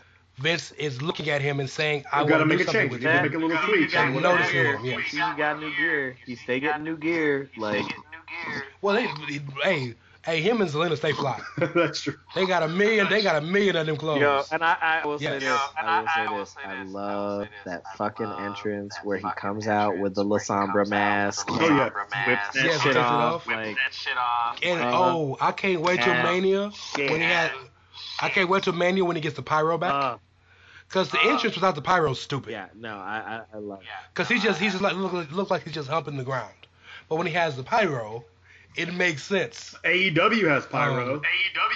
No, but seriously though. Well, hey, the revival and the Kenosis might be able to. No, but seriously though, that match. Oh, I'm sorry. The mechanics and Mike Bennett. That match with Mysterio was my TV match of the week. Straight fire. The two of them have amazing chemistry. I was mildly miffed that they were just, giving it to us already. Giving no kind of program, because I would love a program between them. But sign me up for more of that. Every now and then it's cool to get one of those. And, yes, you shouldn't be shocked to have chemistry because they got like 17 generations of wrestling between them. Oh, yeah. Well, luckily we're just in an era where... And they're both natural luchadors. Well, Rey Mysterio has apparently either A, found the fountain of youth, or B, is just all up on some roids and some special shit. And either way, I'm here for it. So, it's fine. Maybe you went on that keto diet and shit that we see in the news all the fucking time. No, what it is he went to Tijuana. He got it. Right outside his state. Keep in mind something about Ray here, and I just want to touch on this because I know you guys want to gush on the match. I saw about half of it. I haven't seen it all. I got caught in the middle trying to watch part of it. So I haven't got a chance to watch the whole match, and I will because when I hear when everybody gushes over shit, I will go back and watch. But what I saw was excellent, of course. But I wanted to touch on one thing about Ray real quick. Just no less than a week or two ago, people were just talking about how Ray is just a guy now. He's just a guy on SmackDown. And first of all, I disagree. Second of all, even if that was the case, that's fine with me. Ray is capable of putting on a great match for anybody. And Ray also, I mean, he shouldn't. It's not like Ray should be the world champ. He should be there. He's a three-time world champ. He's a three-time world champion. Like right now, he shouldn't be. Right now, he should just be a guy that's in there to put on great matches, a.k.a. like John Cena is right now. John Cena's in there to kind of help push people over. And, all the motherfuckers. John, Ray, Randy, Jeff. That's what the fuck they should be there for. These motherfuckers are in their mid-40s on the low end. Jeff is only like 39, but Jeff's also been wrestling since he was like 15. Jeff wrestles like he's 59, bro. Well, he is like 59 in dog years. But like, they are these are old fucking men that are holdovers in some of their cases from because I'm gonna include Ray in this. These are holdovers from 2 eras ago, not even the ruthless aggression era. Jeff and Ray holdovers from fucking Attitude Era. Because Ray was on ECW and on Nitro for a long fucking time. I remember Ray when he was unmasked. Yeah. And before he was unmasked, when he was masked. Yes, I remember when Ray lost his mask to, I believe it was Chris Jericho. I don't remember who beat him to unmask him. I want to say it was a mask versus hair match. It was Kevin Nash. All I remember when I think of Ray and Kevin Nash is after he lost the mask, and Kevin hit him like a fucking lawn dart. But yeah, I mean, that, like, you guys feel free to gush over the match as much as you want. I just wanted to point that out because I feel like there's something like I don't. It's back to the fans, right? I don't understand. I can never. This is why I don't like to just sit and shit on them too much because I don't understand. I can't shit on what I don't understand.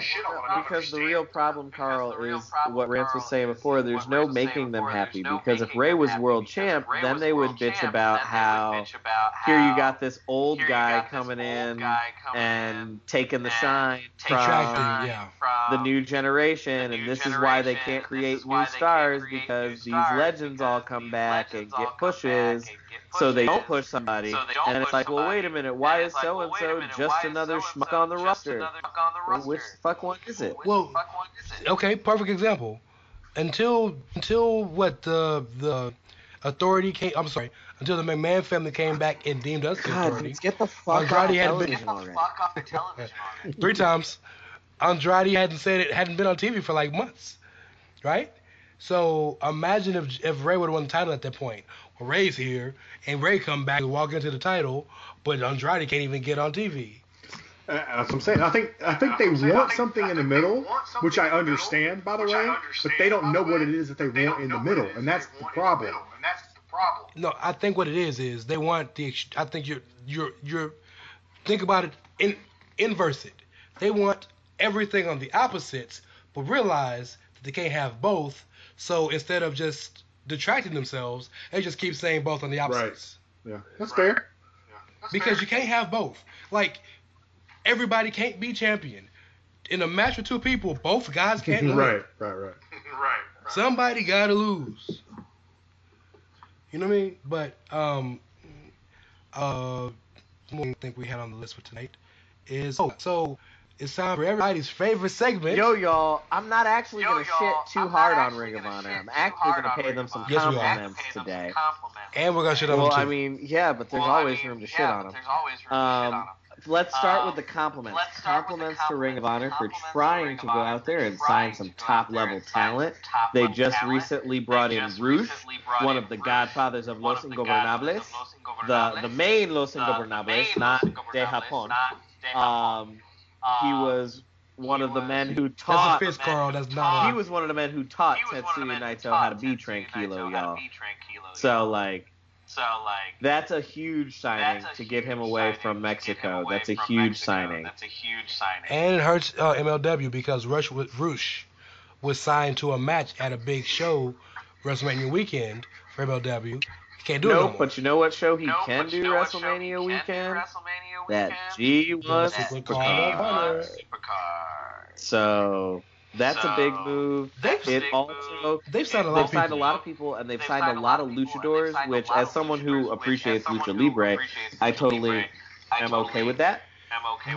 The two luchadors they signed are excellent Lucha Libre wrestlers. Yes. Bandito's amazing, and Rush is amazing. Yes. Mark Haskins is really good. Brody King is really good. PCO is insane. Somebody else I'm missing that they just signed to. I'm sorry. Hotshot Tracy Williams. However, that New Japan influence is creeping in because everybody and their motherfucking brother is in a goddamn faction. So if you haven't been watching Ring of Honor, at their most recent tapings, Juice has been, I guess, pushed to do more Ring of Honor shows this year. So Juice came over and they had some matches or whatever, and Juice started this new stable was, of course, his right-hand man, David Finlay. Shout out to Neil Dashwood, who's been healed of her psoriasis or whatever she had. She's in it. And then you add the three new guys, Hot Sauce Tracy Williams, Bandito, and Mark Haskins, and they're called Lifeblood. And they're supposed to bring back the honor of Ring of Honor. Why everybody new got to be in a stable? Because you just threw PCO and Brody King in a stable with Marty Scurll. Why are we doing stable wars? I told you, man. It's that New Japan influence. Everybody in New Japan's in a stable, so now everybody in Ring of Honor going to be in one too. There's only one stable that matters in Ring of Honor, and who are they, sir? SCU. The Kingdom. They're not there no more. The Kingdom. Oh, that's right. I forgot the Kingdom. Release the Blooms. That's right. Dun dun dun dun dun dun dun dun dun dun dun. Q-Mat. When those balloons come from under the ring, like, I get so hyped. Dude, no, I mean, I still mark when Taven comes out with the staff and he bangs the staff. On beat, like, I'm just like so fucking hard. You know who does that for me in the same scenario? This is the part of the show where Carl has nothing to say. Nope. Not a damn thing. In Rhea Ripley's music, when she comes out and she does the stomp at the cue of the... I mean, I'm just a fan of anything like that. I'm all about some pump in your entrance. That's why, like, I loved when Mike Kanellis was on the indie scene. I loved Maria's intro for him about I am the first lady of professional wrestling. Do you believe in miracles? I believe. And the music, it was just so over the top. Everything about it was so excessive, but it works. So I think it's interesting to me. AEW, the one thing that they've done is they've kind of shaken up. Created hype. They've created hype, but I mean everybody on this shit now. Ring of Honor signing everybody. Impact is trying their best to re-up people because they're trying. Because the Lucha Brothers, Pentagon and Phoenix, they are trying so hard, AEW, to get them. Shane Swerve Strickland just left MLW. And with Swerve gone, with MJF signing with AEW eventually, you know who else just and then losing out on Roosh, that hurts Court Bauer's group. You know who else just signed somewhere? This person signed with New York. My boy Trevor Lee. NXT bound. So Trevor Lee's NXT bound. Kushida's probably gonna be NXT bound. Yeah. Kushida's gonna be your token guy. Trevor Lee, sign me up right the fuck now. Take my damn money. So Carl. Yeah. When you see Kushida, I know you've seen a match of his because I've shown you some New Japan stuff. Yeah. But when you see a match of Kushida's, you'll love it. Kushida is everything that they advertise Tadeo to be, but with a smile on his face. Ooh, another Finn Balor? Marty you going to smile like Finn Balor for me? But he's got a fun Marty McFly jacket. What? Oh, okay, I didn't dig that. Hold on. The irony is, was it Kushida and Finn Apollo 55? I think so, because Kushida was Time Splitters with Alex Shelley, and that's why he wears the Marty McFly gear. And also why his finishers are the Hoverlock and Back to the Future. Back to the Future, yes. But before that, 55. God, I can hear Josh in my ears saying, "Ranch, you should know this."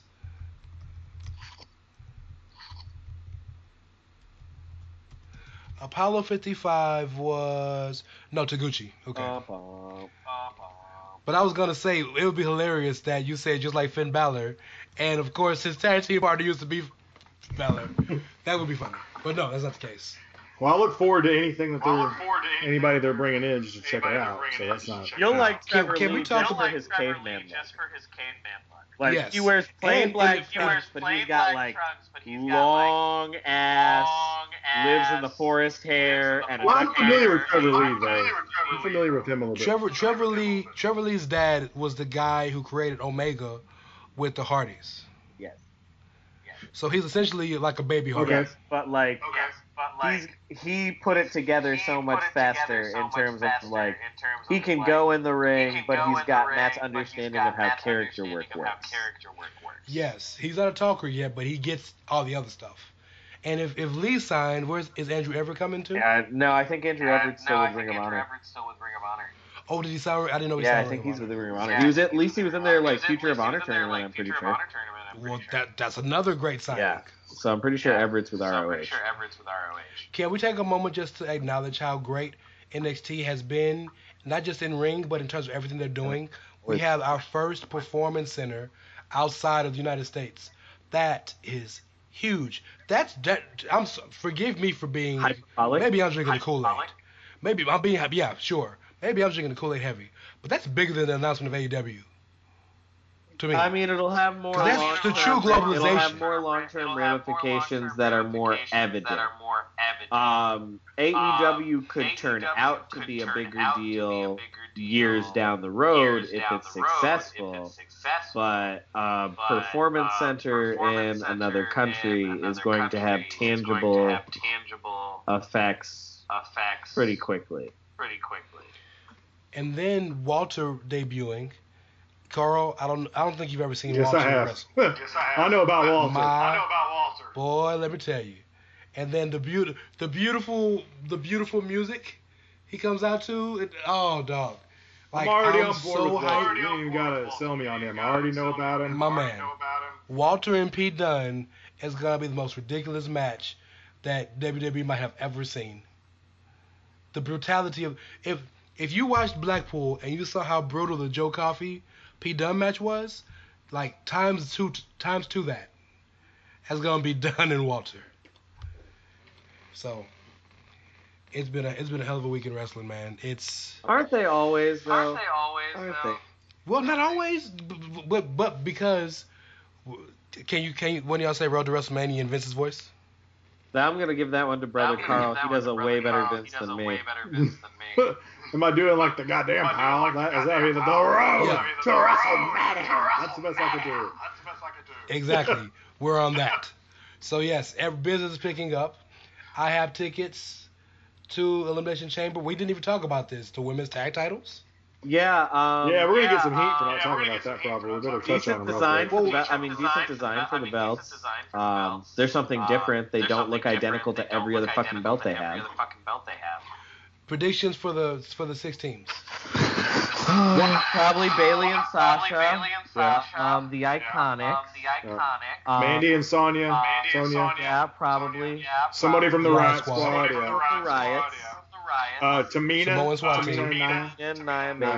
Yeah, and then Naomi and Carmella, bet you. That could be. Who did you say? They could swerve you with somebody different. I don't know. But it said three Raw, three SmackDown. Carmella and R-Truth. Oh well, he'll definitely do it. I'll be there live for that, and if Carl can make it down here, he'll be with me. I'm hyped for that. So I'm hyped that we got Carl back for a show. I'm hyped. That's great. I'm hyped for myself. Put myself over. Pat yourself on the back. Barry Horowitz. All right, guys. You want to give him anything else, or you want to get on out of here? No, I have nothing else for them. The floor is yours. Say anything else you want to before we get out of here. Anything else? I love you all so much. I'm sorry I'm not here all the time. I'm not even going to say that, oh, man, I can't wait to come back because God knows. But you have my word that I will try to be back soon. More often than not. We'll get them back eventually. Things are, you know... I got my schools back in session. But if things work out with my job situation, I'm going to have a weekday off. So I might be able to actually show up instead of working like how it's been. So that might actually make it easier. Wednesday was supposed to be the day if I take this new job. So we'll just have to see. And then that would leave me a lot. That would definitely keep me open for Wednesday night podcasts. Just saying. It's when we guys usually record, Wednesday or Thursday. Oh, it'll be Wednesdays because I have classes on Thursday night. There you go. I got class on Wednesday night, Kyle. So here I am. Yeah, but like, I'm lazier than you. I don't know. You have two small children. The thought of that is enough to make me want to climb up to the roof of my house and jump off. Fair enough. I wish I could tell you guys about the last 2 days with these two small children. I'll save that for another day. It's been a... Well, in the meantime, here's what I'll leave our guests with. Follow Carl on Twitter. Don't follow us on Twitter because we don't tweet too much. But you can find Carl. Fuck that. Follow me. Where is that again, Carl? At Outsider Kervin. Kervin. And the theme for my Twitter this year, at least for the next few months, is hashtag shitposting2019. And I mean it. I'm coming after everybody. If you don't give me hot takes. Don't give me hot takes right now, guys. I'm telling you right now, I'm coming after you. Carl's feeding the trolls, y'all.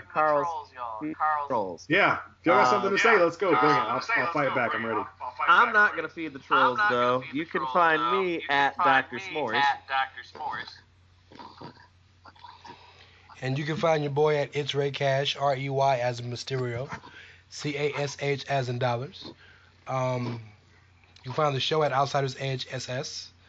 Don't forget that we're a part of the Social Suplex Podcast Network. We have a new ProWrestlingTees.com store. Check that out. That's really why I came back. I was able to funnel some money into my pockets. Yeah, I'll be sure to send you your penny in the mail. Thank you. Yeah, but you're going to have to pay me back the other 45 cents for the forever stamp. Son of a bitch. And we're also sponsored by Powerslam.tv. Go check that out. Over 1,000 hours of indie wrestling content. We are also a member of the Social Suplex Podcast Network. The Chair Shot. I'm telling you, man, medicine is a bitch. The Chair Shot Radio Network, where you do what now? You always use your head. Which clearly you're not doing right now, but it's okay because you don't feel good. Hey, the fact that I got through this hour and a half, 2 hours, and talked as much as I did. Yeah, see, I'm playing her for y'all. You know what, though? But you know what, though, Brother Rance? Yes, sir. Even if you had fucked up this whole show, it's all right. Because at the end of the day, We're just a few young men out here doing the best that we can in the world, trying to make this place a little bit better. And every now and then, we might fuck up. And we might say some things that get you all salty or sad or somehow make you feel some kind of way. And that's all right. Because even if we did that, y'all, we're just out here chasing our dreams. And you gotta respect that. But if you don't, we just don't give a fuck. Fuck 'em. Thanks for listening. We'll catch y'all next time. See you next week. I'll be here. Cut that out of the bag. Say goodbye to your credit card rewards. Greedy corporate mega stores, led by Walmart and Target, are pushing for a law in Congress to take away your hard-earned cash back and travel points to line their pockets. The Durbin-Marshall credit card bill would enact harmful credit card routing mandates that would end credit card rewards as we know it. If you love your credit card rewards, tell your lawmakers, hands off my rewards. Tell them to oppose the Durbin-Marshall credit card bill.